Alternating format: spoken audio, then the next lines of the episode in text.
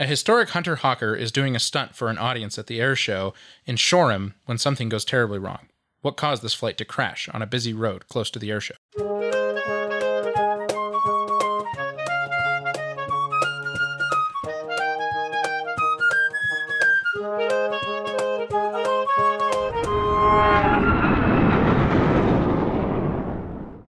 Welcome back to the Hard Landings Podcast, everybody. I'm Nick. I'm Miranda. And I'm Christy, and today we have Caitlin. Yay!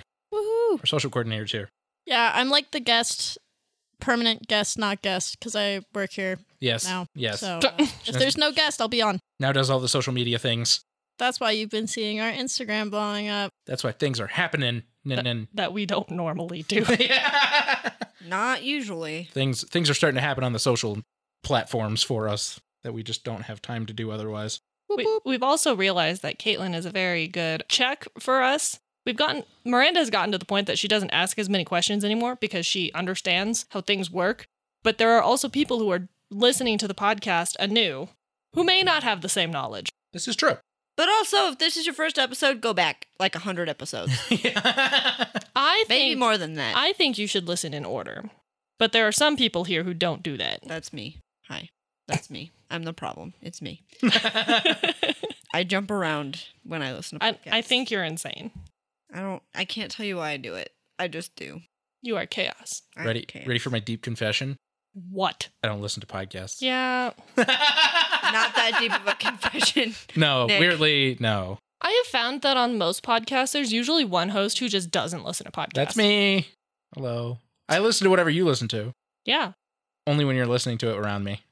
Otherwise, nope, don't go out of my way for that. I listen to music in the car and stuff. And I don't listen to music. I know. So, Anyway, Okay. anyway, if you got ducks recently, like if you ordered ducks, they should be getting out to you pretty soon. We're sorry. Uh, we're having issues with postage right now. yes, It's not our fault, actually. I'm not going It's to a point fingers, but really dumb website. it's a really intelligent website that's being dumb.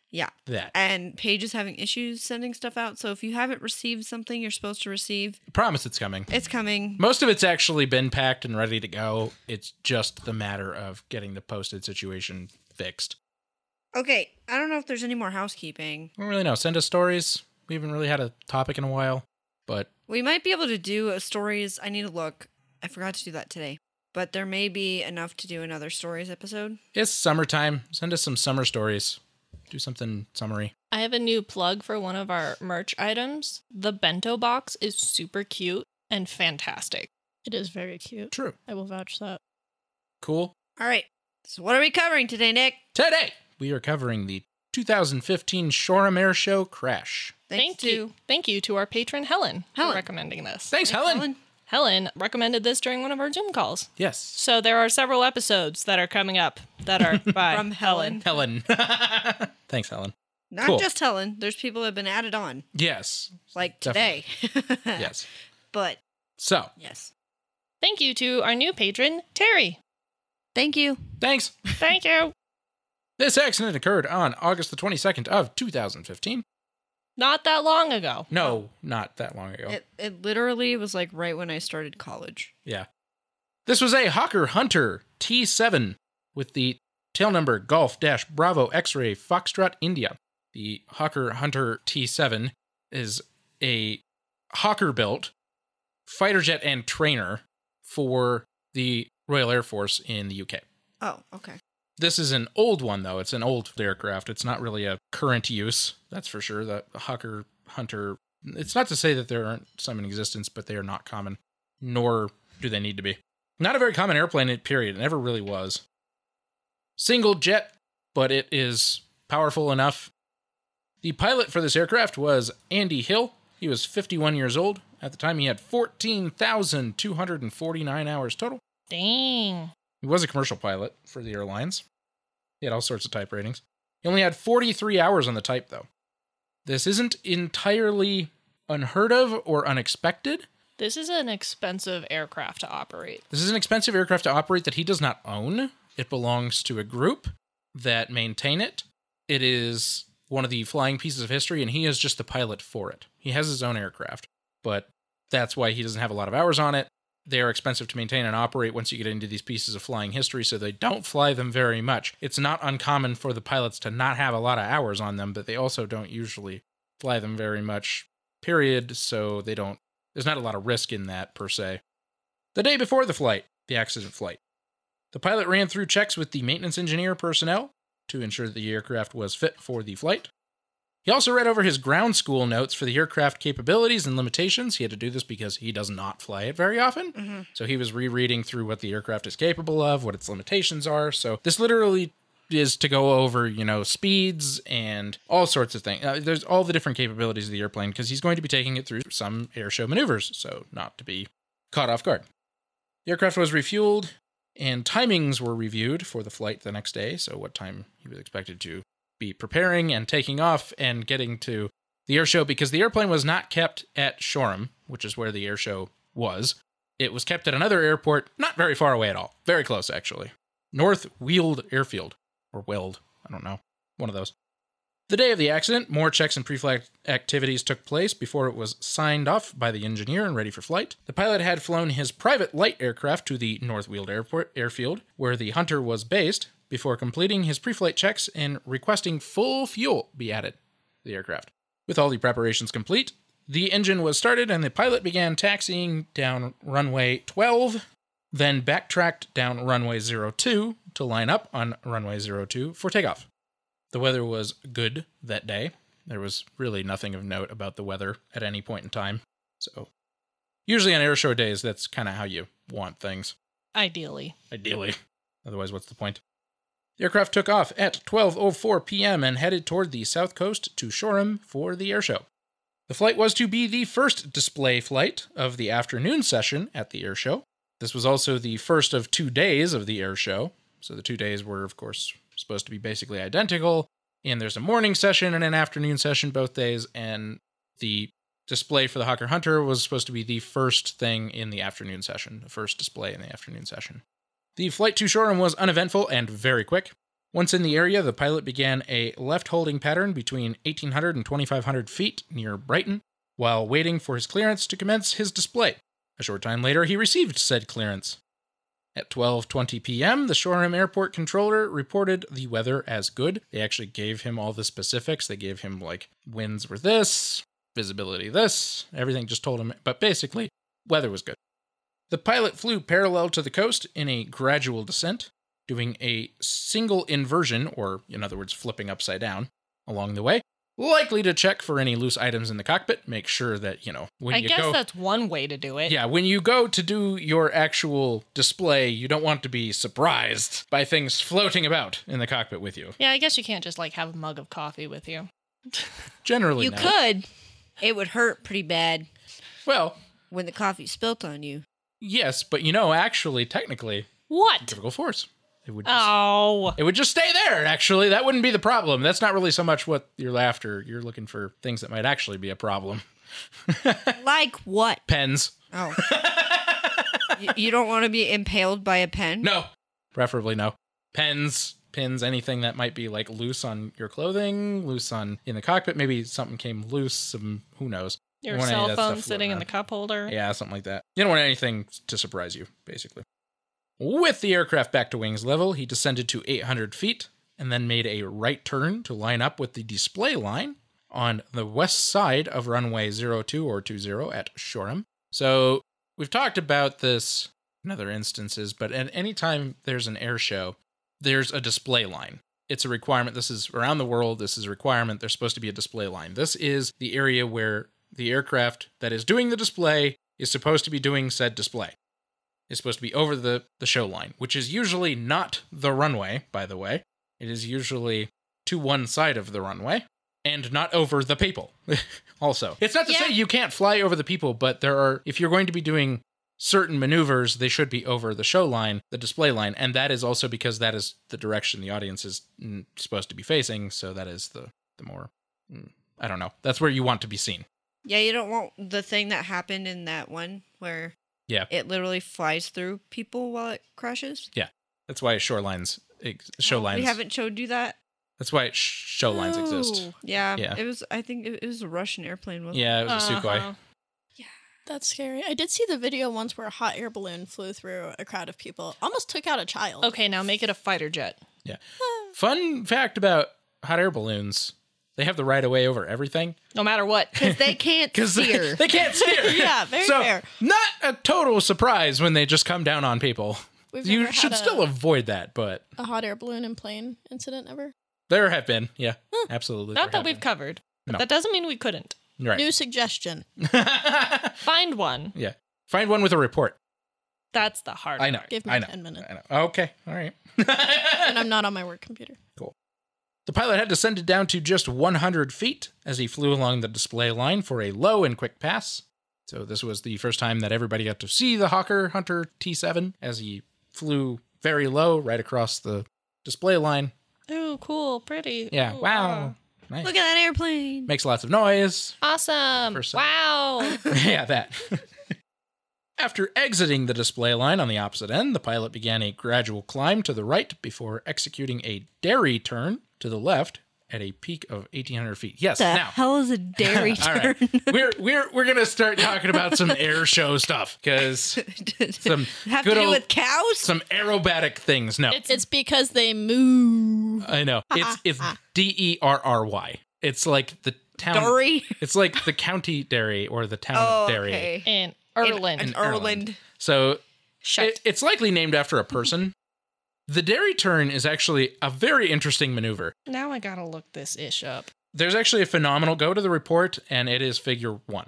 No, I mean, where did the term come from? Okay. So, the best way I can explain this to be working, he's in a right bank, making a right turn.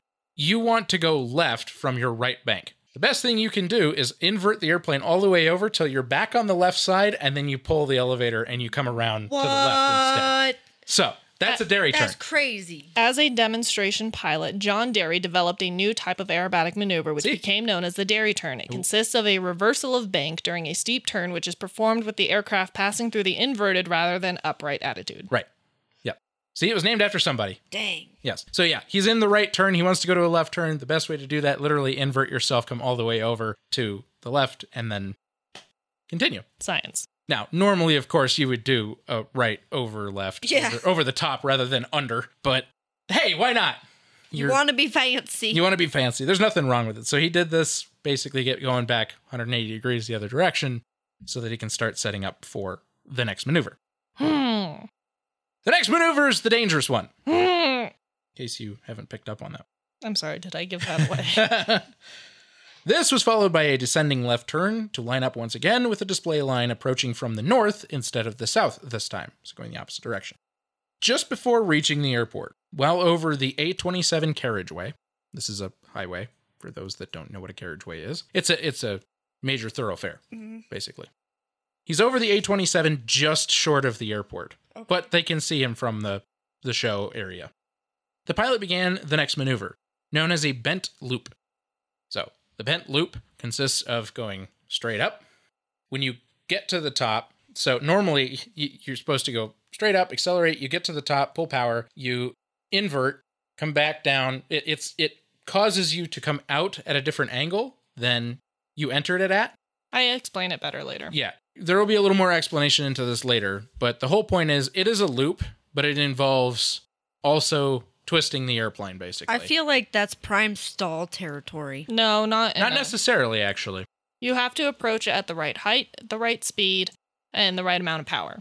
And the aircraft actually had plenty of speed going through the loop. You'll we, there's it's an air show. Plenty of speed going through the loop. I would like to dispute that fact. The airplane didn't stall, did it? It had plenty of speed going through the loop. that wasn't the problem. No, that is but not we the will problem. get there. That's I I It stated was not. this, It was not installed territory. I stated this very specifically. It was not at risk of stalling. No, and not at any point in time. Now, that said, there were other issues. We'll talk about those later on. And because this is an air show, unfortunately, There- there's also plenty of video of this. Spectators and witnesses watched as the aircraft went straight nose up before inverting and beginning to descend on a different heading than the heading that the pilot had entered the maneuver. As the aircraft pitched back to wings level, it quickly became apparent that the aircraft would not be able to recover in time before striking the ground. aircraft pitched up slightly harder at the last second, but this was not enough to prevent the aircraft from striking and sliding along the A 27. Through some cars and a small gathering of onlookers that were watching the air show from off of the airport. They were literally like in the median of an intersection. There was a bunch of people, and unfortunately, this aircraft went through that. Ooh. Yeah, not a good thing. When they were when they came back when he came back down, Yeah. He came down. You'll see the video and it'll make a lot more sense. But he Okay. came back down and slid right down the highway through a bunch of cars and people. oh, So by slid, you mean like on like plane making contact with the ground. Yep. Okay, Very heavily. I see. The wings detached and immediately caused a large fireball yeah. that engulfed several vehicles on the road. Uh, when you have full fuel, mm-hmm. Yeah. Yeah. That's why I mentioned that. Mm-hmm. The pilot was thrown from the aircraft with his seat. We'll talk about that later on. The airplane separated into several major sections. First responders were at the crash site within 90 seconds, however. I mean, They are usually on call for air yeah, shows. They I, are. I they feel are, like they would they should are be there. queued up and ready to go. The one thing that went really well here was first responders were there very quickly and took care of things as quick as they could. That said, the pilot was rushed to the hospital and was critically injured, but remarkably survived and actually made a pretty much full recovery Wow. from the crash. Many on the ground were not so lucky. No, he flew through cars. Yes, in I a would- very large fireball, I and would there's some assume- very It did not go well. There's some very unbelievable pictures from this, but we'll we'll we'll show those, and I'm sure they'll be up on the website. But we'll show those later. If I can find them without them being licensed, According to the report, and I say according to the report because this number seems to be disputed, 11 people on the ground were minorly injured. One was severely injured, and another 11 perished. Yes, in the accident after being struck by the aircraft. So, the reason I say that is because if you go on Wikipedia, it says there were 13 injuries, not 12. That, of course, includes the pilot. However, they're saying there's also 13 on the ground. So I was a little confused. I'm like, I don't know where they're getting these numbers from, but th- I'm going to go with whatever's in the report, since, of course, that is the factual information they had at the time. yeah. After the accident happened, immediately after the accident happened, of course, the air show stopped. Uh, yeah, I would hope so. However, there was already an aircraft airborne and ready for its display. Mm. So, because of what happened, they made the executive decision to allow the aircraft to do one tributary slow pass over the airfield, and then they canceled the second day and the rest of the events that day. The A 27 closed. which was really inconvenient. It's actually a really bad thing because that was the only way in and out of the air show. Oh, So people were trapped there for hours until they could figure out a different route to get people out of there. People walked out because they were like, okay, cars aren't getting out of solid. here. Yeah. They found other ways to get out of there. And it didn't open for eight days. Oh, Eight days. People couldn't get their cars for eight days. I mean, I'm sure they figured out how to get cars out of there eventually a different way, but that that portion of the A27 was closed for eight days. So it was yeah, quite the thing. That was that was that ended up being a pretty It's like when there's a Big pile up on thing. I twenty five yeah right. or I seventy. So, like I said, the whole accident was, of course, captured on video and pictures Do you have that? quite a handy? few times over. I can pull it up if you want. Ready, y'all, for the video? Hold on. ready. Okay. All right. This is him coming out of the end of the loop. Actually, no, this is him setting up for the loop, sorry. So he's entering show line. Just before the show line is where he started his maneuver. So, this is the beginning of the loop. We'll see the airplane kind of twists up over the top. He's coming down. Yep, back down the other end of the loop. He lost a lot of altitude there. Yeah. Ooh. Ooh. Uh oh. Oh, fire. Oh, big fire. Big fire. Ooh. Oof. Well, my question was answered, and it did touch the ground. Yeah! And hard. that. I'll show you the picture in a minute. How does someone survive that? Uh, he got ejected, and actually, that's not the right term either. That's a hot topic we will discuss later on because the ejection thing comes up. The unfortunate thing I will state here is that there were two action cameras in the cockpit. Oh. Yeah. This this none of this is public. There's a few things that are not public. One, there's a dash cam that was very close that got the whole thing. The whole thing. It's where the pictures come from, but the video was never publicly released. And in the cockpit, there were two. One of them did stop recording on impact. It was the one attached to the windshield. The other one, I think, might have been attached to the pilot, recorded the entire thing, him being ejected and everything. They even stated in the report that it recorded his conversation with the paramedics when they arrived and the Oh. questions they asked him and everything. So they Jesus. actually caught, they heard everything. This was quite useful, actually, but crazy. Like this, because it's an air show, there was so much coverage of this. So just a moment. This is the absolutely horrendous photo Oh. that was released. What the heck is up in the air? Is that him? No, that's just some piece of the airplane. Ugh. No, at this point, I'm not sure if he had been ejected yet, but if he had, he's probably sliding somewhere, not in this picture. But you can see the crowd of people Oh, right next to it. Yeah. that were gathered. I don't know if any of those people were the people that are injured. They also didn't clarify how many of the people that were injured or died were in cars or not. They did say that some of the cars, some of the people were in cars.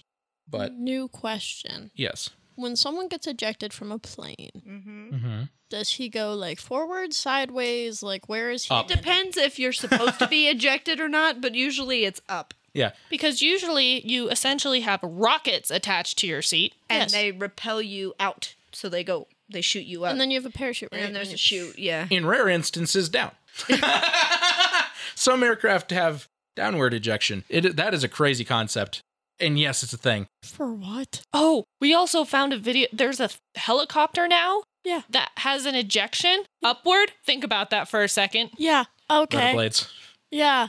It ejects the rotor blades and then it ejects you. Right. So you pull the ejection, the blades pop off, get out of the way, and then you shoot up and the helicopter falls to the I ground. mean, fancy idea. Okay, let's re. re- Not a great idea. Let's take a few steps back. Not a good Um, idea. Not a fancy idea. Yeah, new. So, is it meant to eject you downwards, or is it just like yeah, a, some some do, some Okay. are. Yes. Okay.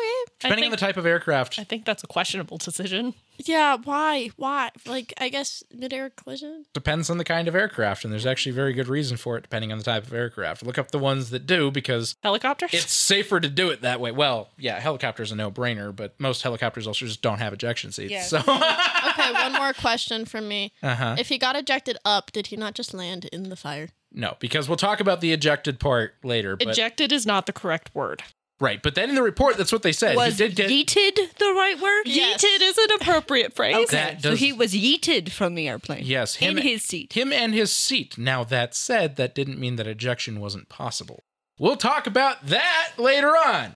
Good grief. Okay, this investigation was performed by the UK Air Accidents Investigation Branch, or the AAIB. We haven't talked about them in a AAIB. while. They're based in Farnborough. Yep. Which I'm sure is not how that's actually pronounced It is. because, oh, okay. Farnborough Air Show is the second largest air show on the planet. Almost nothing that I hear about the UK is pronounced the way you think it should be, I know. so I am pleasantly surprised. That's fair. They may not have had the usual black boxes to work with, as this aircraft was not equipped with, nor was it required to be equipped with. An FDR or a CVR. Wow. but they had a lot of recordings to work with. The accident aircraft was equipped with two action cameras in the cockpit that were both recovered. Also on board was the pilot's smartphone, which was actually used to help recreate his path. GPS. GPS. Brilliant, right? It is- Technology, modern technology these days. External recorded data came from radar tracks, radio transmissions, and numerous videos and photographs that the investigators received after they had put out a public call for them. The analysis of the accident was broken into four primary sections aircraft handling, technical issues relevant to the accident flight, control of flying display risk, and engineering aspects. I will cover the first three as they are most relevant to the accident. The accident maneuver was to be a bent loop, which is kind of hard to explain, so please stop me if it doesn't make sense. A bent loop is a maneuver where you enter a normal loop by flying straight and level and pulling up. It differs here from a normal loop, which would just go up, invert at the apex, and continue through the downward vertical and end going in the same direction as the loop was entered. In other words, the entry and exit ground tracks would be the same in a normal loop. In a bent loop, when pulling up, the pilot would then input some sort of roll which would result in the exit track being different from the entry track, and the extent of the difference would depend on how much roll was input during the loop. During the accident sequence, the pilot bent the loop through 60 degrees, meaning that the exit track was 60 degrees to the right of the entry track and had actually aligned him with the highway instead of the display line. What might cause that?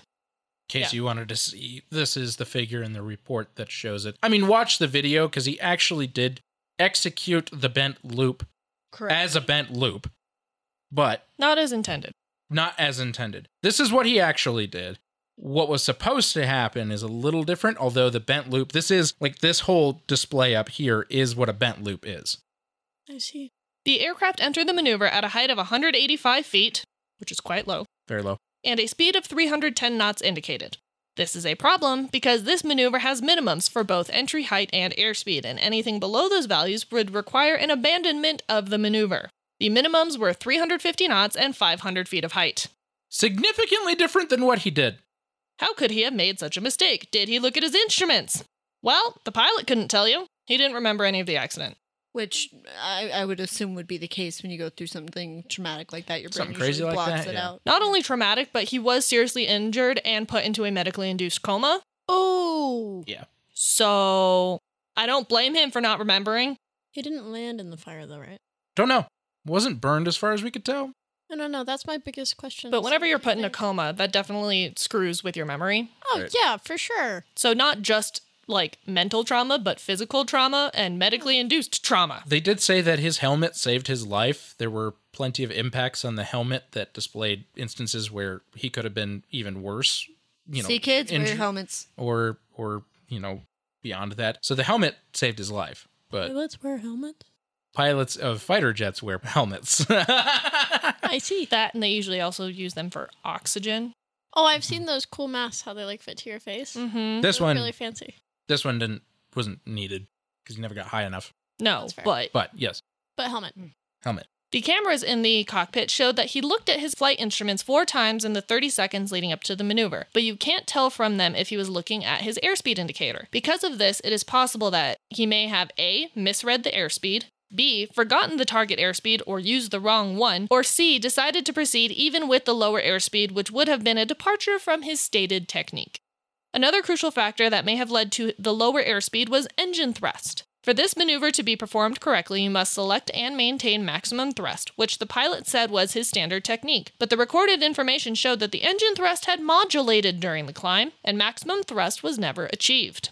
Investigators were unable to determine how this might have happened as the throttle was not visible by either of the cameras in the cockpit. They determined that while mechanical issues cannot be ruled out, it is also possible that the variation in thrust could have been commanded by the pilot. Now for the apex of the maneuver. The available evidence indicated that the aircraft reached a height of 2,700 feet at 105 knots, both values lower than the pilot's stated targets. Test flights demonstrated that 2,700 feet is enough to complete the second half of the loop, but it's the absolute bare minimum, leaving no margin for error. That being said, the 2,700 feet was the tested minimum, but the pilot stated that his minimum was 3,500 feet, 800 feet higher than the test minimum. So, as far as his personal procedures go, this was out of tolerance. When you go to do air show displays and things, you set your limits, and you should never Deviate. deviate. Those are your limits. That's your safe space. That is aerobatics 101. Like you never go outside of that comfort zone. Yes, you you push your comfort, but you set your limitations still. And when you go to do a display like this in an air show, you set up those maneuvers with very specific targets so that you execute it correctly. The pilot stated that if any height was achieved below the 3,500 feet threshold, he would perform an escape maneuver and reduce rate of pitch, increase airspeed, and roll upright and climb. Had he ever had to do that? No. And he had never practiced it either. Oh boy. But investigators deemed that execution of this escape maneuver was consistent with the pilot's background and experience. They deemed it to be a safe and feasible escape maneuver should it have ever need to be implemented. That said, do you mention that he the the bent loop in other aircraft? No. Okay, he has done bent loops before in other aircraft successfully because he does fly another type of fighter jet, but it is a smaller, slower type of fighter jet that is much more capable of doing it. That's not to say it can't be done in this aircraft, but it does You have, have, to, be do it under certain circumstances. right. It does have to And- be done under very different circumstances, and he still never e- did. He never practiced exiting or abandoning the maneuver at any point in time. Escaping the maneuver. Yes, escaping the maneuver at any point in time. He, even in the other aircraft, but he had done bent loops before in the other aircraft. Correct. The last thing that investigators considered regarding the handling of the aircraft during the maneuver was the possibility for cognitive impairment. It had been presented that the pilot may have suffered from acceleration or G related impairment.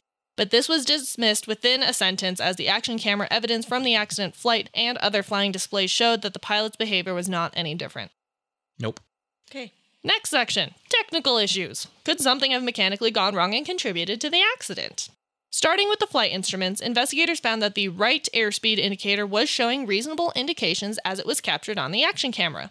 But the left ASI was not visible. Bench testing proved that it had a permanent underread of 100 feet, which the manufacturer attributed to an incorrect calibration or slippage of the gears during impact. So either it was calibrated wrong or the impact itself may have jostled the gears such that when tested, it read 100 feet lower than it should.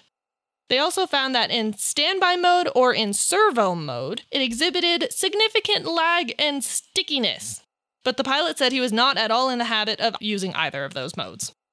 Investigators also tested what remained of the pedostatic system and did not find any flaws. Next, they looked into the engine and its controls. If for whatever reason the engine wasn't working or didn't respond to its controls, that, you know, may have contributed. Objects and vegetation, otherwise known as foliage, ingested into the compressor of the engine indicated that it was operating at the time of impact. Examination of the fuel system confirmed that it had been subjected to normal operation wear and had not suffered from pre or post impact failure. The engine manufacturer also analyzed the engine and found nothing wrong with it and that there was no evidence that it wasn't responding normally to the pilot inputs. But a previous AAIB report had found several previous cases of the Avon MK122 engine having an uncommanded engine speed drop without a clear cause, so this could not be ruled out. That was a fun little tidbit, I thought. So, you know, he's supposed to be going to th- basically full throttle through the climb to allow the aircraft to hold speed till the inversion at the top where you pull thrust. However, it did not do that. But they It- don't know if that was him or the engine. Right. It fluctuated on the up part of the loop, the the ascent of the loop, where it briefly declined in thrust and then gained thrust and then reduced again. And it, but they couldn't prove if it was him or not. Because they couldn't see the throttle in the camera. Mhm. All video evidence indicated that the aircraft responded to flight control inputs, so no defects were indicated. The next analysis section is a little less tangible. The AAIB conducted an in depth analysis on the organization, regulation, and preventative controls of air shows and the safety systems that they utilize. Oh boy. This is an important thing, and we've talked a little bit about this. Well, not even a little bit about it actually before. First Right. up, training programs. The Hawker Hunter is a very expensive aircraft to operate, has a limited engine life, and there aren't many spare parts available. As such, training was often carried out in concurrence with other purposes to minimize aircraft use. A training syllabus was created by the operator and approved by the CAA, but the exercises entailed were not very detailed and didn't specify the learning objectives, which, as the teacher to my right can tell you, is less effective because of that. If you don't know what you're supposed to be learning, how, how, how is it supposed to teach you? Correct. You're not wrong. As I mentioned earlier, the pilot had not practiced the escape maneuver in this aircraft. While he had experience flying aerobatics and other jet aircraft, which would be relevant to an escape maneuver like this one, it's not the same thing. Nope. Furthermore, training flights were not recorded by the operator, as is required by CAA regulation. This means they didn't have training records to provide to investigators. Investigators deemed their training program to be ineffective. Fun, Trash. Fun fact: He was flying this air show on a temporary training aircraft type rating exemption. Should that even exist? Yes, because a lot of aircraft are only single seat or dual seat, and there's not necessarily any instructors available to teach you how to fly these aircraft. So they create these exemptions so that you're allowed to learn how to fly the aircraft, and usually they're good for one year. You're supposed to rack up a certain amount of hours, go through a certain amount of maneuvers, learn the aircraft systems, prove that you can do it basically, and then end of story. So I have a little more Fly it. about this. right. Next question What are the regulations for pilot competency for display purposes? Yeah, I was gonna say, why was he at an air show if he has a temporary certificate? The pilot had renewed his display authorization in June of 2015 in an RV 8 light piston engined aircraft. Does Yep. that sound like a fighter jet to you? No, Definitely not. It's a small little piston airplane. And it's yet, like a Cessna to me. and yet Smaller this, than that. and yet this renewal of his display authorization or DA renewed his DA for all other aircraft types, including the accident aircraft. That's correct. why? because it's on- it's a one size fits all. But it shouldn't be. It allows you to do these air shows no matter the aircraft. It's just So- I'm just concerned that you have a temporary license. Well, he doesn't have a temporary license. He has a temporary aircraft type rating. I, d- I just don't uh, like I don't understand why you're allowed to do I understand like training on it, Mhm. sure, but why are you allowed to do displays in an airplane that you're still getting a type rating for? Well, he has the type rating. It's temporary, but he has it. It's an exemption. Okay, So technically but he's why type should rated. you be able to do an air show in something like that? I feel like you should not have a temporary type rating. You should have a type rating for the aircraft. They're not mutually exclusive. Correct. A display authorization is the ability to perform at a display regardless of aircraft. He proved he could do it in one aircraft, therefore he's allowed to do it in any aircraft. It's- I I know. It's not a one size fits all. During his previous renewal of his DA in September 2014, he had flown second in a formation pair of jet provosts, and he was not required to demonstrate his own ability to make decisions or manage the flight path or energy of the aircraft. He was allowed to be renewed just by following another aircraft in the display formation. Uh huh. What? Yep. And yet, both of these renewals were in compliance with regulations, but both failed to evaluate the pilot's ability to perform the display he had on the day of the accident. Having fun yet? No. So, what structures were in place to ensure safety during air shows? The Flying Control Committee, or FCC, not to be confused with the U.S. Federal Communications Commission, stated that they mitigated the hazard of an aircraft crashing outside the airfield boundary by monitoring the events of the day. But footage of the 2014 show with the same aircraft showed that it had flown over congested areas of Lansing, and the FCC did not appear to detect or act upon it. The FCC did not stop the display on the day of the accident when the accident maneuver started off too low, nor was it stopped when the apex of the maneuver was significantly below its allowable height, because the FCC was not aware of the required height and had no way of accurately assessing if the aircraft had reached it. The FCC was deemed to be an ineffective control. Yeah. Yeah, I would say so. Now, I mention safety systems, and this in aviation is usually in the form of a safety management system, or SMS, the thing that Nick has to deal with all day, every day. Yes. It enables an organization to determine its approach to safety and identify and address hazards. Guess what? Quote, there was no mention of an SMS in force at the time of the accident, and there was no evidence that the available guidance had led to the adoption of an SMS or equivalent practices among the operators of the display aircraft. End AKA, quote. AKA they didn't have one. Notice, I did not say the accident aircraft. I said displaying aircraft, meaning any of the aircraft that day. None of them nor their organizations had an SMS. This is hugely indicative of the safety culture surrounding airshows at the time. Footage from several airshows showed low flying aircraft flying away from the display area, overflying congested, populated areas, and these events were not reported or addressed and were not confined to one pilot, aircraft, or venue. The problem was rampant. The CAA ultimately is responsible for regulatory oversight of flying displays, but there was no formalized reporting system related to flying displays, and the CAA had not implemented previous relevant AAIB safety recommendations that they had already committed to implementing. We're going to do this, but we're not going to. They also couldn't provide their own audit reports to the AAIB, limiting how the AAIB could assess their oversight. I think if the AAIB could have backhanded the CAA as a whole over this thing, they would have. Yeah. and that's what I got. Okay. So the gist of it is he performed the maneuver poorly because he wasn't paying attention to altitude and speed. We'll talk about this in the second half, but that did lead to legal repercussions. Not only did it lead to legal repercussions, those legal repercussions ended like days ago. I'm talking just a few days ago from today. Ooh. So we'll talk about that in the second half. But yeah, it, it was it was pretty ugly. It, it was there's a lot of lack of oversight, training, and mm, regulation It, it, on air shows. it's almost like pilot incompetence, but not on his own doing. No. And it's not necessarily pilot incompetence. It's not to say that he couldn't do these maneuvers normally, but he kind of But he didn't. He wasn't paying attention. he didn't put in the effort that day. like he clearly like Mind you, we all understood the assignment, but didn't like do the assignment correctly. You know what I Right. mean? He went over the exact maneuver speeds, altitudes, everything that he was supposed to do the night before. but did not Did perform none of them. and didn't perform an escape maneuver. Right. That's the thing that gets me is like at one point he probably, I would hope, have noticed that he was not meeting the numbers he was supposed to meet and he should have pulled out of the maneuver. Because fun fact, they took another Hawker Hunter T7 and did this exact maneuver at the altitudes he had written and had decided on, and they And it decide- went just fine. they decided it was perfectly safe and very capable of doing so. he and there should was have absolutely nothing wrong with it. They also did escape maneuvers at all different points in the the which we'll talk about in a minute. The the bent loop, and they determined that the latest that he could have abandoned it was four seconds after reaching the apex. So he still had four seconds of fall, and he could have abandoned. the maneuver. I think he should have abandoned it when he was setting up for it and was too yes, low Correct. and too slow Yeah. Yes. So we can only assume that he wasn't paying attention. because he was 300 feet too low, more than, Mm-hmm. and was 40 knots too slow. Yes.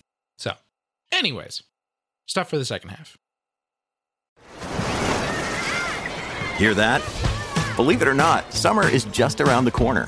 Luckily, Armorall, America's most trusted auto appearance brand, has what your car needs to get that perfect summer shine. Plus, now through May 31st, we'll give you $5 for every 20 you spend on Armorall products. That means car wash pods, protectant, tire shine, you name it. Find out how to get your $5 rebate at armorall.com. Armorall, less work, more clean. Terms apply. And we're back. Yay! Okay. So, this was a 425 page report. The No, majority, it was more than that. 452? 452. It was 452 pages. Sorry, I mixed up the two and the five. I couldn't remember because I haven't seen it since like yesterday, the number. Anyways, that said, most of that are appendices, but Still, still, this is Gross. massive. How massive? There were 88 findings Yeah, that's a lot of findings. and 32 recommendations. that's a lot of recommendations. I'm not doing most of those thank you.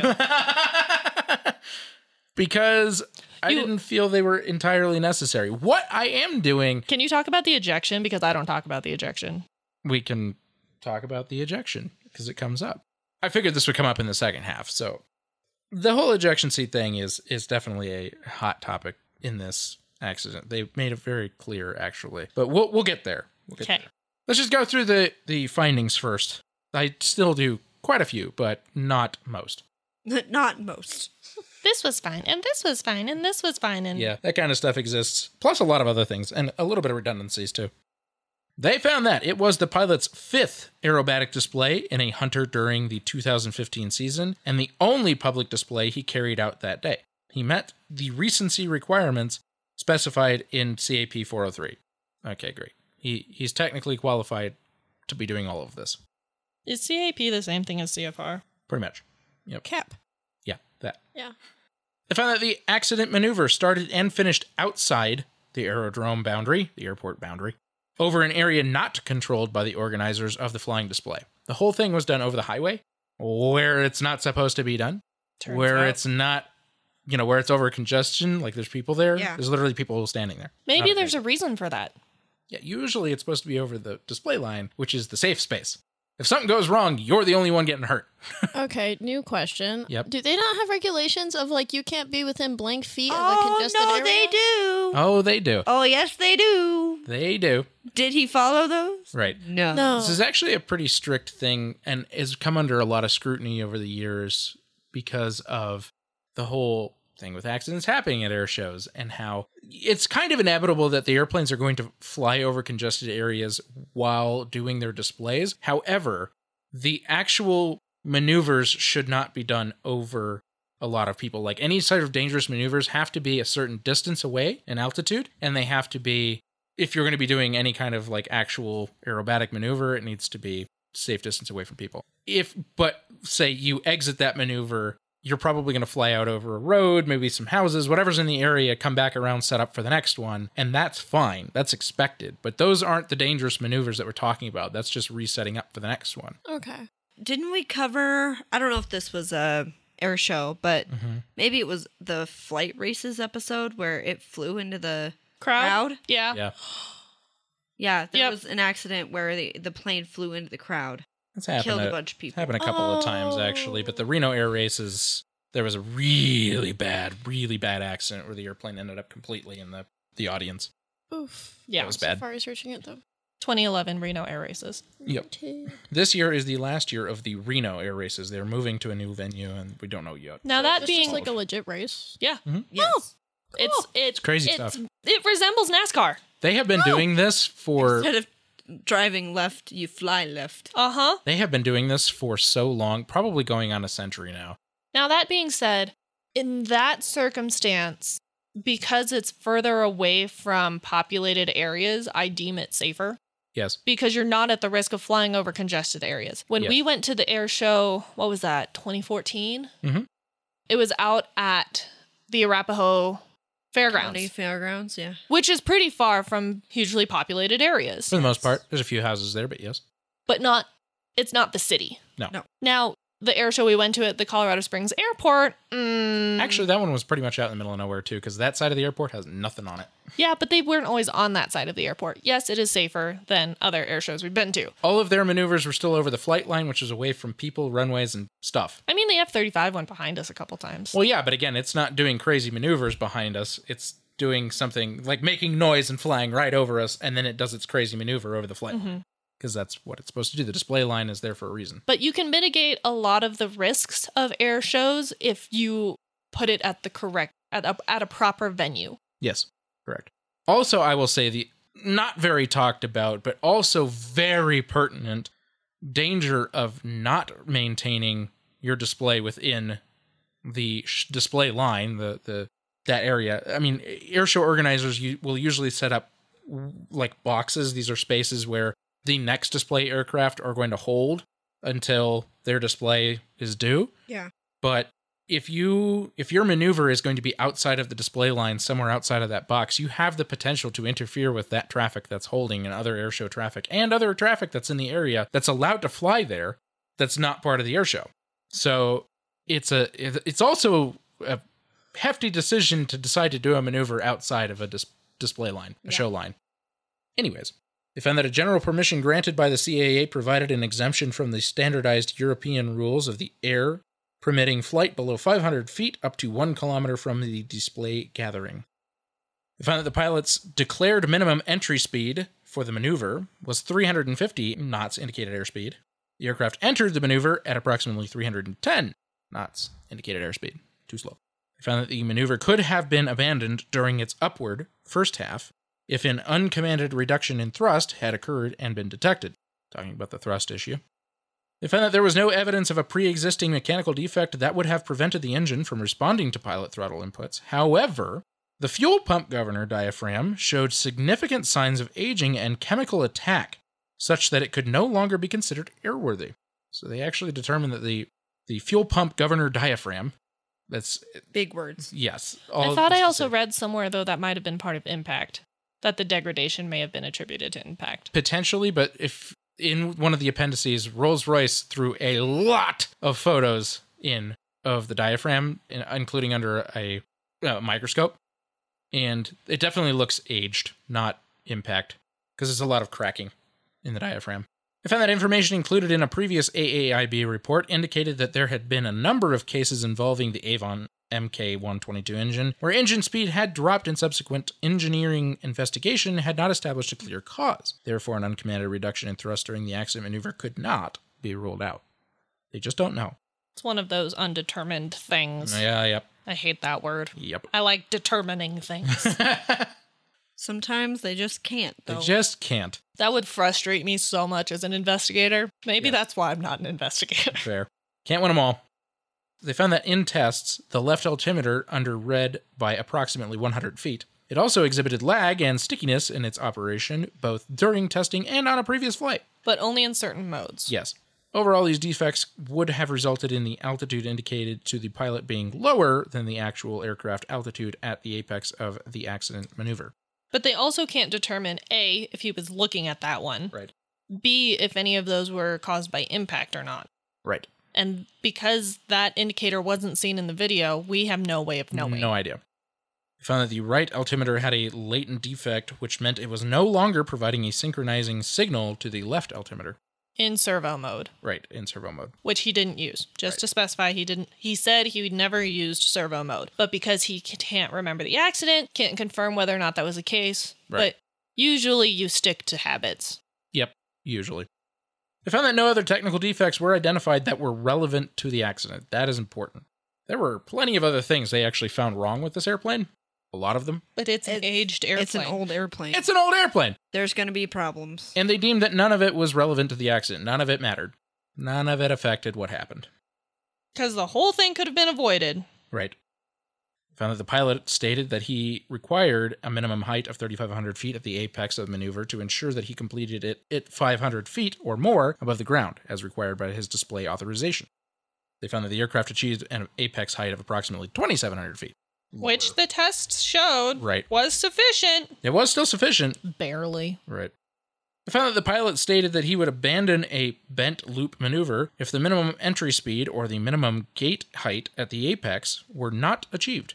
He did not abandon the accident maneuver when these minimums were not achieved. So Yeah, in fact, he did not do the thing he said he would do. this this right there, that line right there was the legal line in this report. That's what led to the negligence charge, which we'll talk about later on. Now, that being said, so we haven't discussed this in a while, but reports like this are created based on Annex 13 of the ICAO Convention on International Civil Aviation. Why is this important? I'm going to read this blurb from the beginning of the report. Mhm. The sole objective of this investigation of an accident or incident under these regulations is the prevention of future accidents and incidents. It is not the purpose of such an investigation to apportion blame or liability.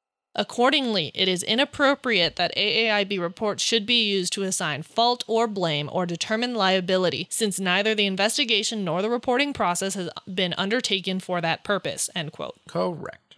So, We've talked about this many times over, but the report should never be used in a legal case. no, Because that's not what it's meant for. Right. no, So they couldn't take this to court, but that line is the whole reason they went basically and tried to charge him. Now, that being said, we've discussed a quasi recent incident Mm-hmm.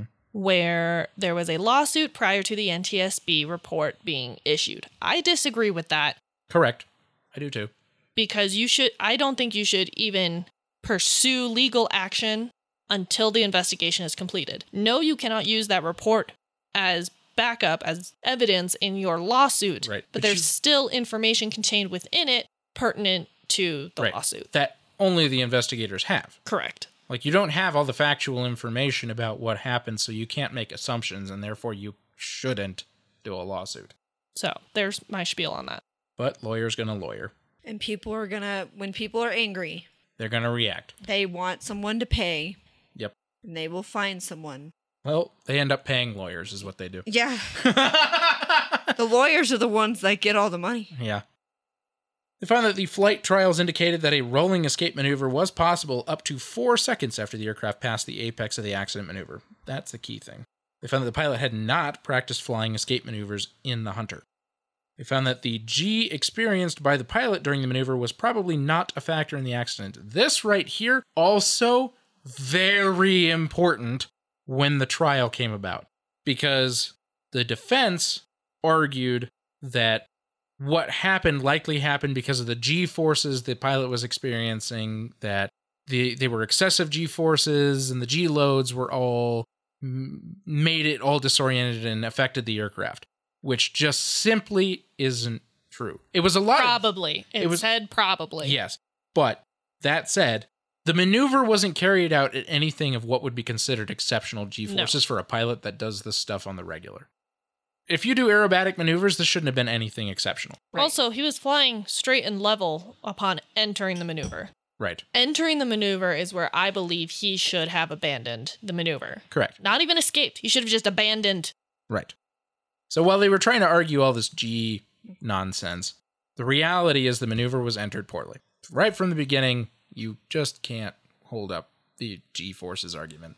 Okay, new Flashbacks. question, real quick. Yes. When you say abandonment, do you mean like you eject yourself and just hop out the plane? No. No. like- the airplane just leaves the maneuver. Yeah. You, Oh, you Like, set don't up even try. to leave yeah. the maneuver. So you're, You're- like partway through the maneuver, but it's not going Yeah. well. You exit the maneuver and Yeah. do something else. And he Oh, okay. had he had a contingent plan to do that. He Yes, just several. didn't do it. Yeah, but Okay. when he entered the maneuver at 185 feet when he was supposed to be at 500 feet of altitude, That's just And 310 knots instead of he shouldn't even 350. tried. He shouldn't even, like, climb. His agreement was Oh. that if it wasn't 350 and 500, he wouldn't do it, and he did it anyway. Now, that being said, I think it would have been a really cool display to see him do that escape maneuver. yeah. Yes, potentially. I think that would have been just as impressive. But what do I know? So what I'm hearing is he should get a phone number. If If he was under air traffic control, Oh, I thought but they he they, they are under air not traffic in this control case. rules. He got plenty of investigation and went to court, so he got Yes, more than a phone that's- he got number. more than a phone number. he got way more than a phone number. I'll put it that way. They found that the CAA recommended in CAP 632 that operators of permit to fly ex-military aircraft adopt a safety management system or SMS. It did not require them to have one at the time. yeah, if you fly an airplane, You should Yeah. have an SMS. Along those lines, they found that the operator of the aircraft did not have an SMS or a documented alternative. I would like to remind everyone that SMSs are not required. Yeah. But you should have one. They are highly really recommended. have one. They are on the NTSB's most wanted list. Yes. Now, that said, pretty much every airline and anything that operates around an airline in the industry has It's an like, SMS. hey, that's a good idea. We should do that. Let's do that. like the airline I work for has an SMS. The ground handler I have here in Denver has an SMS. My maintenance company has an SMS. The airport has their own SMS. The airport fire has their own SMS. Like everybody that operates in and around commercial aviation at this point has an SMS, anyways. They just do. They just should. Yes. It's a The good right thing id- to do. It's a good idea. Yep. They found that the general aviation unit of the CAA did not have an SMS either. That one is the biggest thing to me. It's like just in general, the, the CAA's GA unit didn't have an SMS. Not that they do around the world either, but it's still something to consider. Found that the organizers of the 2015 Shoreham Air Show recognized that the junction of the A27 with the Old Shoreham Road was a popular gathering point for secondary crowds. So they knew that those people were there. They were aware. Yeah. They found that measures taken by the organizers probably reduced the size of the crowd that gathered at the A27 junction. However, there were a number of people standing at the junction of the A27 and Old Shoreham Road during the flying display. Yeah, there were people like us who Yeah, we'll just go there we're anyway. poor. We don't want to pay for Yeah, it. We'll yeah, just pull off the side of the road and watch the air show from over here. Yep. There's always people that do that. Always, always, always. You have to assume there are. Every air show, always. They found that the rescue and firefighting resources in place responded promptly to the accident. They actually did a good job. However, they were go in for. danger. They were in danger. They That's were in coming. Danger. That's coming very soon. Very, very soon. They found that the CAA had not established an acceptable level of safety performance for displaying flying. So, Please refer to my, like the last third of my analysis. yes, pretty much. CAA just didn't have their stuff together when it came to I felt the other word you wanted to say. yeah. when it came to air shows. I felt it in my They bones. just didn't. All right. Now for that thing we keep alluding to. They found that the activation of the canopy jettison system in the ejection seat was initiated by damage to the cockpit and seat structure sustained during impact. So it got triggered from the cockpit being destroyed. Yes. But not the whole thing got activated. Most of it didn't actually, which became a danger to first responders because now there's loaded Oh, explosives there's explosives in the all cockpit. throughout this this This Wreckage. Crash fiery site. ball has yes, explosives in it including the now? seat that he is still strapped to. Oh no. They found that the ejection Oh, Yeah. no. Turns out that's a problem. This Yes. sounds like a plot to a Grey's Anatomy episode. where it's Right. like, great, you're severely injured. You have head trauma, but we can't get to you because there are active rocket explosive strapped to you. All I can think about is the episode where Meredith has that bomb in the body and she's just holding it. That's it. the the whole thing with this is that the the first responders didn't necessarily know any of this when they went in. There's a whole nother thing they also didn't know, which we'll get to in a minute. But they didn't know all of this, and because of that, after the fact, the AAIB was like, "What? No, like you that's went not. in there. Like that's a dangerous thing to just not know about." that's not all of it either. no, it's not. So there was another deadly substance. Yeah, I'm getting there. Okay. Don't even go there yet. I'm not even close. I want to go there. Nope, don't.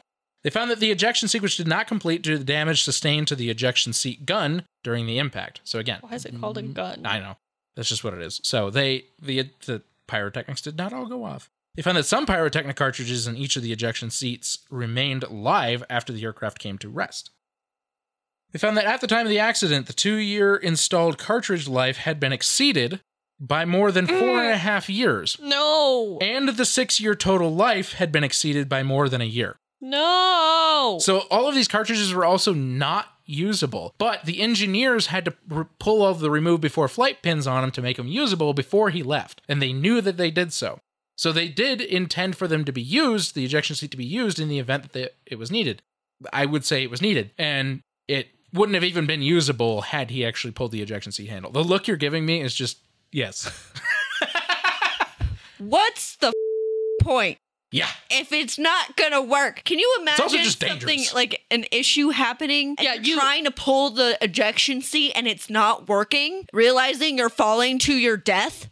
That would be right. Thank God it, it half went off. yeah. Yeah. The only reason that he frickin' survived. Yep. So there's not like a lovely little expiration date right next to where they have to pull those pins. Oh, I'm No, sure there there is. is.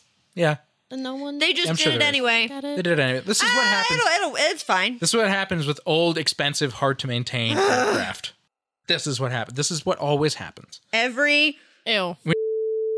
time. When you're talking about living history, it's really cool that they're f- still flying. It's a really cool thing, but it is so hard to continue to maintain those aircraft. We So Sounds hard. like it. we covered the crash of a B 17, which, by the way, those were used in World War II, Yep. Okay.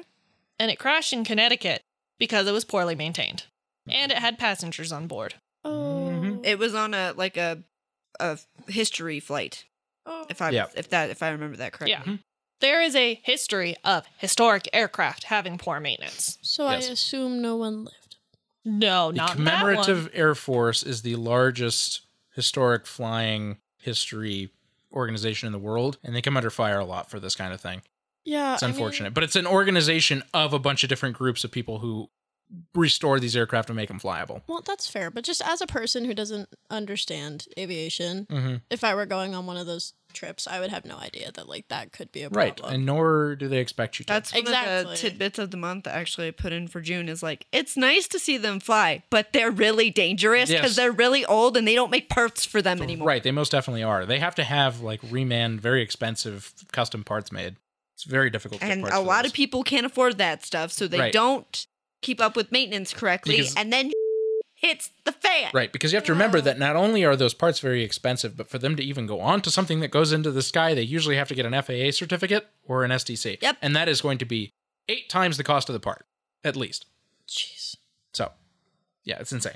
Okay, they found that the engine fitted to the aircraft was not preserved during periods of inactivity as required by the aircraft's approved maintenance program, so the engine was just sitting there idle, Mm.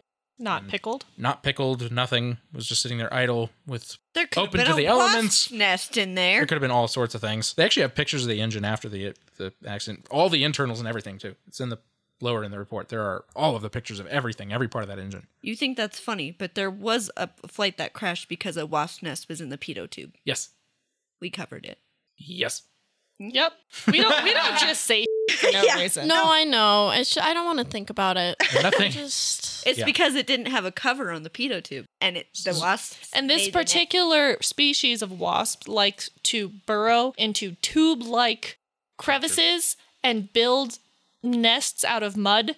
And turns out that these tubes need to intake air and it tells the cockpit what speed you're going. And altitude, oh, and altitude, that'd be and uh-oh. a myriad of other things. very uh oh, Yeah, it is Ah. big. Oh, yeah. everything in aviation has a purpose. That's what you find out about our podcast and the way we do Yes. things is you, you know all of these things that you see when you go on an airplane you don't consciously recognize all have, are there for a reason literally we've Yeah. learned something from every one of those There was um when we were doing the, our notes for the toilet fire.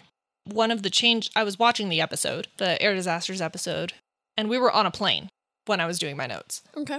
Okay. And you do one of the safety features is like, oh, they've implemented it where now on the overhead compartments above exit rows there's bumps so you can tell where the exit row is. And I I dead a- turned around. I'm like, oh, yep look at that. it's also the one where they added lights, Lights to, the, floor, so that you could crawl under the smoke and still find and your be way able to get out because they to the could exit. see their way out of the airplane. One of those things that we all think like, duh, that should just be there. We all know, it, but no, Yeah. that, That wasn't that done. actually came around That's- for a reason. Yeah. And now some of them have like glow in the dark tape and stuff on them yep. Oh, in case the fancy. electric gets blown and the lights don't work. mhm. The t- there's like especially on Frontier specifically. There's Glow in the dark tape, yeah. glow in the dark tape, Which is also cheaper to implement. it is. Yeah. Um, but But you have to replace it more often.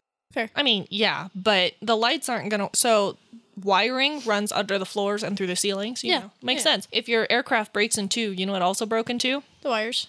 I mean, if The So- your aircraft floors and breaks in ceilings. Two. Huh?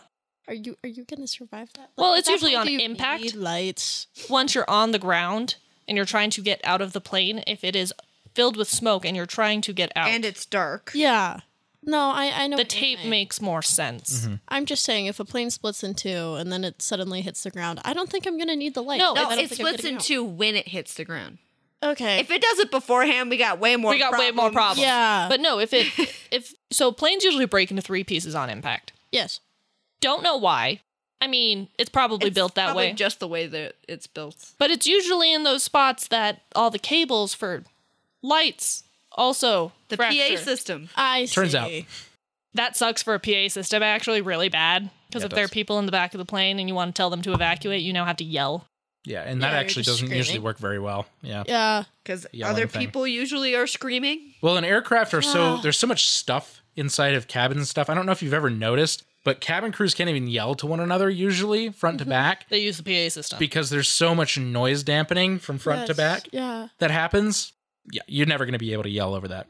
Mm, so it just there's doesn't- there's a another little fear. there's a little trip through memory lane of safety features we've covered and why they exist. Yep. Okay. They have bullhorns and stuff now. Oh. Yes, they do. Wonderful. I Because want the to PA discuss system this stopped more in working. our after chat. Yes. Sure. Anyways, they found that the serial number of the right altimeter did not match the record the one recorded in the technical records. What? Maintenance records were crap on the Why? Why you no do the thing you're supposed to do? Yeah. Why you no do the thing?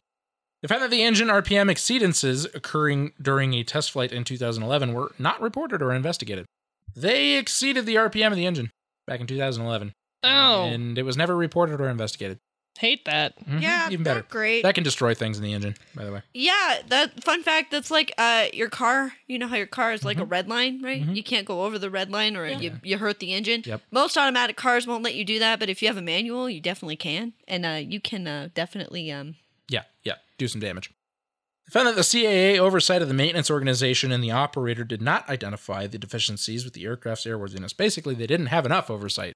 That's pretty much what that means. And they didn't have records to demonstrate their Mm-hmm. Nope. insufficient oversight. Ready for the other fun thing? And this is the very last finding I'm doing. no. Ready. Is it finding 88? It is. Oh, hey. They found that the aircraft was fitted with underwing drop tanks made from phenol. Phenolic, Phenolic? asbestos. This hazard had not been identified, and that did shatter on impact and was all over the crash site. which makes it completely and utterly dangerous. And they didn't know about it till a week after impact. So you're all those telling first me- responders and all those people went in there to try to save And lives. they were all exposed to exposed to asbestos. asbestos. So there's a fireball full of asbestos with explosives. Yep. Yeah. yeah, that's All right. about, that's about the gist of it. I bet you can guess one of Splendid. the big changes that came about after this when it Don't came to air pack displays. airplanes with asbestos. Actually, no, it doesn't have anything to do with that. All it it's has also to do very with flammable, by the way. all it has to do with is Isn't it a notifying. fire suppressant? yes. all it actually all it actually has to do with is the aircraft has to basically come with a pack of this is the dangerous materials in the aircraft that has to be handed to the organizers and they have to hand it to first responders before the air show ever starts so they know what they could be exposed to with each individual aircraft before something goes wrong This It's like- aircraft was made in the 50s, therefore it has asbestos. It's basically like a material safety data sheet or an MSDS. msds yep i used to maintain msds I used to have to read those me too hmm i used to have to ship stuff with it it's fun Safety. every time we got a Yay. new chemical in the lab. It's, everyone like just had a reading session of the MSDS. Yeah, that's always a fun thing because it's like, cool, here's a lithium battery. And if you actually read the MSDS for a lithium battery, you seriously think you could die from just touching the thing. Every chemical ever that had an MSDS always is that way. That's It's why like they can't carry exposure lithium to batteries This. on airplanes. Yeah, yeah. They're like exposure to this, prolonged exposure to this could cause, you know, s- skin rash, uh, your skin to fall off, like like crazy thing. Like it's the MSDS for all materials always just makes you want to like stand eight miles away from it. Facts. Okay. Well, With Without- that said, here are the causal factors. because there are no, there is no probable cause. It's the it's causal factor. The c- Yes, cause. It's, Yep. it's it's in the name. right. The aircraft did not achieve sufficient height at the apex of the accident maneuver to complete it before impacting the ground because the combination of low entry speed and low engine thrust in the upward half of the maneuver was insufficient. An escape maneuver was not carried out despite the aircraft not achieving the required minimum apex height. I would also like to point out that maneuver is spelled really funny because It it's is British. British. There's like extra vowels. It's Yeah. M A N O E U V R E. yeah. Because they do the U thing. We already No, spell it it. has a U. They but it put has an, an O. O oh, they did and an the O. extra E in the wrong place. No, they switched the R and the E. Yeah, the R and the E because British, because it wasn't already messed up enough the way we spell it. it couldn't just be M A N O O V R. But I'm not done. Contributory factors. The pilot either did not perceive that an escape maneuver was necessary or did not realize, with an S, that one was possible at the speed achieved at the apex of the maneuver. Don't laugh at me. I'm laughing at you. The pilot had not received formal training to escape from the accident maneuver in a hunter and had not had his competence to do so assessed. The pilot had not practiced the technique for escaping from the accident maneuver in a hunter and did not know the minimum speed from which an escape maneuver could be carried out successfully. A change of ground track during the maneuver positioned the aircraft further east than planned, producing an exit track along the A 27 dual carriageway. The maneuver took place above an area occupied by the public over which the organizers of the flying display had no control. The severity of the outcome was due to the absence of provisions to manage the effects of an aircraft crashing in an area outside the control of the organizers of the flying display. Organizers is also spelled with an S. Yes. I'm not bitter. Yeah, all those things. It was Yeah, I think that was a really tidy summary. kind of summed it up well. Sums it up. summed up what actually went wrong well, but doesn't sum up all the issues. well. Okay, what did they yell about? The recommendations. These could be very long winded if I really wanted them to be. Summary, summary. So, in other words, there is a recommendation and then the CAA follow up, which they do, and they're paragraphs long Oh God. Oh, with what gross. they actually decided to do. Summary, summary. They recommended that the CAA require operators of ex military aircraft fitted with ejection seats or other pyrotechnic devices operating in the UK to ensure that hazard information is readily available, which includes contact details of a competent organization or person able to make the devices safe following an accident. The CAA actually took that one right away. Yeah. They were Make like, sure. "Yep, Make sure the boom booms don't You're go right." boom boom. Yeah. yeah, they're like, yeah, we should probably have some knowledge on these things before they go fly. Mm-hmm. Yep. Uh, skipping down a bunch.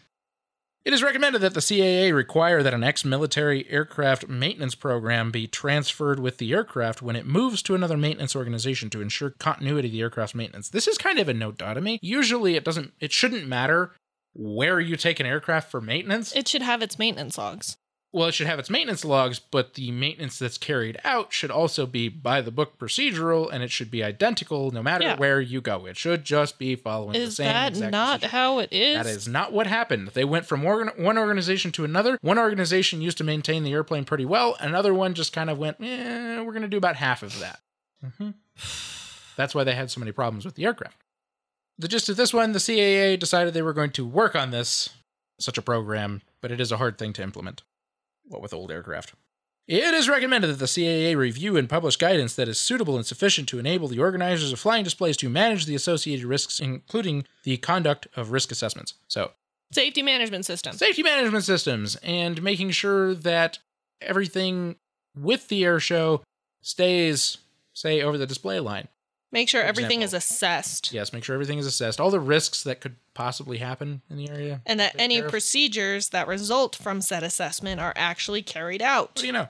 CAA decided to review that one. They didn't just accept it. Nope. I It- have some choice words in mind. It is recommended that the CAA specify the safety management and other competencies that the organizers of a flying display must demonstrate before obtaining a permission under Article 162 of the Air Navigation Order. They did accept that one. They decided that organizers of air shows need to be assessed and have an SMS before they can actually have the certificate Fly given to them. Yeah.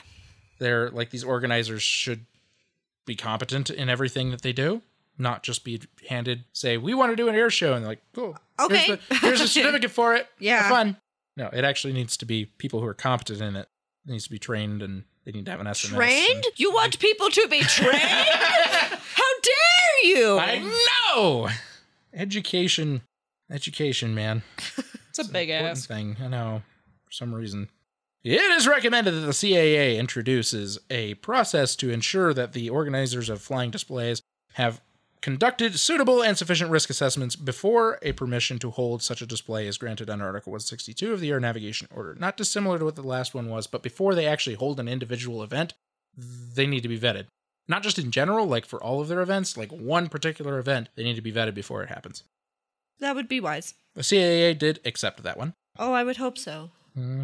It is recommended that the CAA specify the information that the commander of an aircraft intending to participate in a flying display must provide the organizer, including the sequence of maneuvers in the ground area over which the pilot intends to perform them, and require that this is done in sufficient time to enable the organizers to conduct and document an effective risk assessment. So, say, here's the maneuvers I'm going to do, and this is exactly where I'm going to do each one of the maneuvers, and it should be over the display line, by the way. That way, the the organizers can say, This is exactly the plan you're going to have to stick to. This is approved. This is what you're going to do. And I agree. This has gone through the risk assessment. This has very low risk. This will not cause any problems to the people watching the air show. Versus what he did, where they were like, Cool, come show off. And that's what he did. And then it didn't go well. Yeah. It is recommended that the CAA require that displaying aircraft are separated from the public by a sufficient distance to minimize the risk of injury to the public in the event of an accident to the displaying aircraft. The CAA accepted that one. Huzzah. Huzzah! I mean, that's kind of a no duh. They kind of already did that, but it was more like, okay, we're talking about not just the show, like the people in the show. We're talking all the peripherals. Yes. Wherever they're going to be. we got to be conscious of this. It is recommended that the CAA require the organizers of flying displays to designate a volume of airspace for aerobatics and ensure that there are no non essential personnel or occupied structures, vehicles, or vessels beneath it.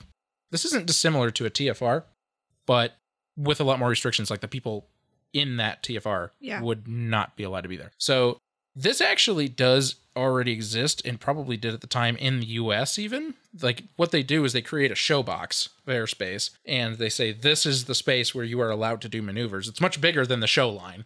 But this is the space in which you're able to operate for the air show. No other aircraft are allowed in and out. They don't allow objects on the ground. They don't allow people on the ground within that area that's a whole thing. The show box is a, is a predetermined thing, and the organizers set that up. They hand it to the FAA, the CAA, whoever. It gets approved. It then gets implemented day of, and that becomes the safe space. Yeah. Does that get published on No Tams? It usually does either get into the NOTAMs or it just becomes a, a TFR that's obvious. The CAA did not accept that one. Oh. Fun fact. Well, that's dumb. The reason for that is because it kind of already, like we, like I said, it kind of already existed, and what they did was a little more thorough than that by creating such things as TFRs. I would also like the record to show that all of these things that he is saying that they accepted, that the CAA accepted, there were previous AAIB recommendations that they had accepted Mhm. but not implemented. Mm-hmm. So, just because they accepted, One of those, huh? It's one of those. It is recommended that the CAA introduce a process to immediately suspend the display authorization of a pilot whose competence is in doubt, pending investigation of the occurrence and, if appropriate, reevaluation by a display authorization evaluator who was not involved in its issuance or renewal. CAA did accept that one. So this comes with saying, okay, we kind of saw what happened the year before. There was plenty of video about that. That should have been a red flag. There were some things that happened during that display that should have been red flags enough to say this pilot, their display license basically should have been yanked. suspended Yes. until it gets reviewed, they get practice, and they learn how to actually do proper display. That didn't happen. So the CAA Shock. agrees with that, yeah. It is recommended that the CAA establish and publish target safety indicators for UK civil display flying, basically setting a, a set of standards for, for aerobatics. About it. That's really all that is. CAA decided they were going to do a study on that one. which is fair. Yes. Now, these next ones don't have any CAA input on them. So, this is just recommendations, point blank, period, end of story.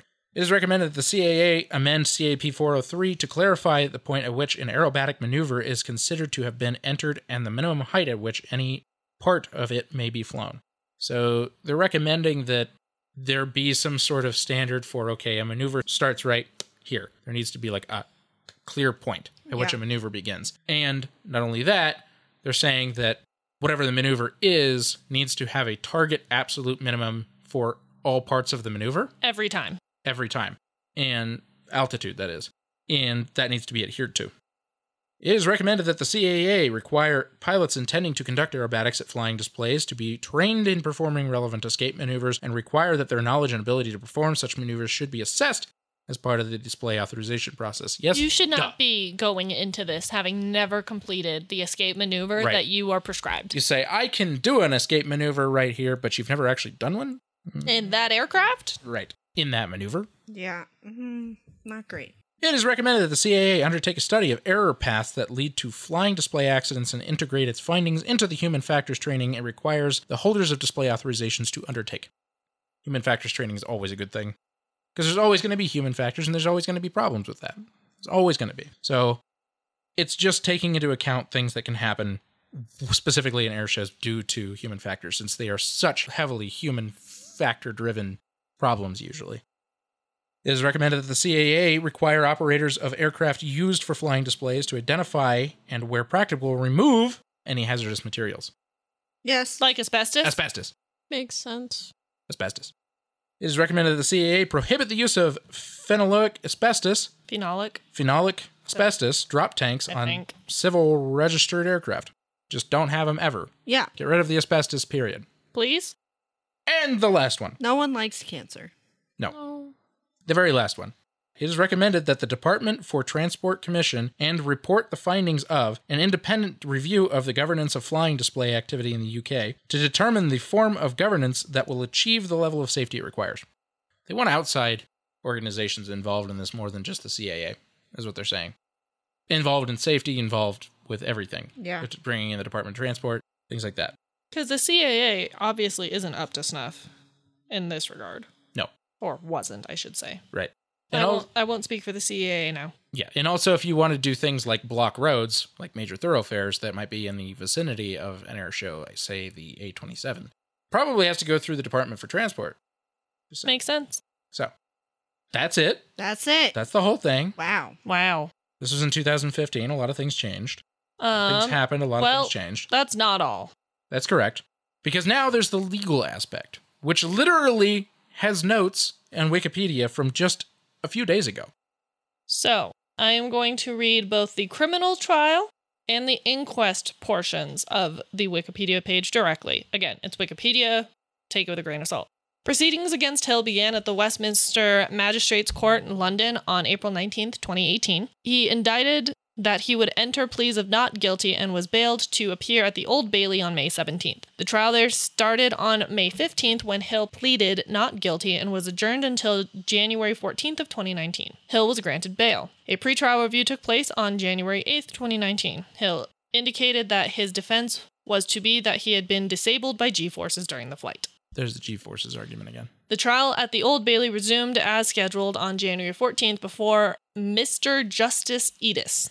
On January 15th, a jury of eight women and four men was selected from 56 members of the public who had passed initial screening. On January 17th, the jury were shown the video of the accident that had not been previously released to the media. The prosecution alleged that previous incidents Hill had been involved in showed he appeared to have a cavalier attitude to safety and played fast and loose with the rules. On February 4th, the court decamped to Gatwick Aviation Museum, Charlewood, Surrey, which has a Hawker Hunter on display. Jurors were shown the aircraft's controls and the instruments were explained to them. They were given the opportunity to sit in the cockpit of the aircraft and touch the flying controls. Both prosecution and defense provided an expert witness to assist the jury. Hill did not attend the museum. On March 8, 2019, Hill was found not guilty on each of the 11 counts of manslaughter by gross negligence. The jury reached unanimous decisions on each of the counts following seven hours of deliberation. The judge also formally acquitted Hill on the count of negligently or recklessly endangering the safety of an aircraft which had not been put to the jury. At the conclusion of the trial, Edis commended the relatives of the victims on the very dignified way they had behaved. Relatives of the victims stated that they were devastated by the verdict. Sussex police paid tribute to their dignity, adding that they respected the jury's decision. Outside the court after the trial, Hill read out the names of all those killed in the incident and said, I am truly sorry for the part I played in their deaths, and it is all I will remember for the rest of my life. Needless to say, yeah. In the inquest, The A- inquest, this is a very British term. A coroner's inquest was opened on September 2nd, 2015, in Horsham, West Sussex. This is also a legal matter, but this can be carried out by a coroner in the UK, not by a court. After the naming of all the victims and a minute's silence, the inquest was adjourned pending the AAIB and police investigations. At the pre inquest hearing in June 2017, Sussex police stated that its investigation was 95% complete. Due to the prosecution of Hill, the inquest was postponed. The date of the inquest, which is ruled to last for six weeks, was set for September 2020. Guess what happened? The inquest COVID. The inquest would be held without a jury. The senior coroner, Penelope Schofield, ruled that the public interest can be served better by herself sitting alone. In May 2020, it was announced that the inquest would be postponed until 2021 due to the COVID 19 pandemic and to allow families of the deceased to attend the inquest in person. The inquest was further postponed to a date in 2022.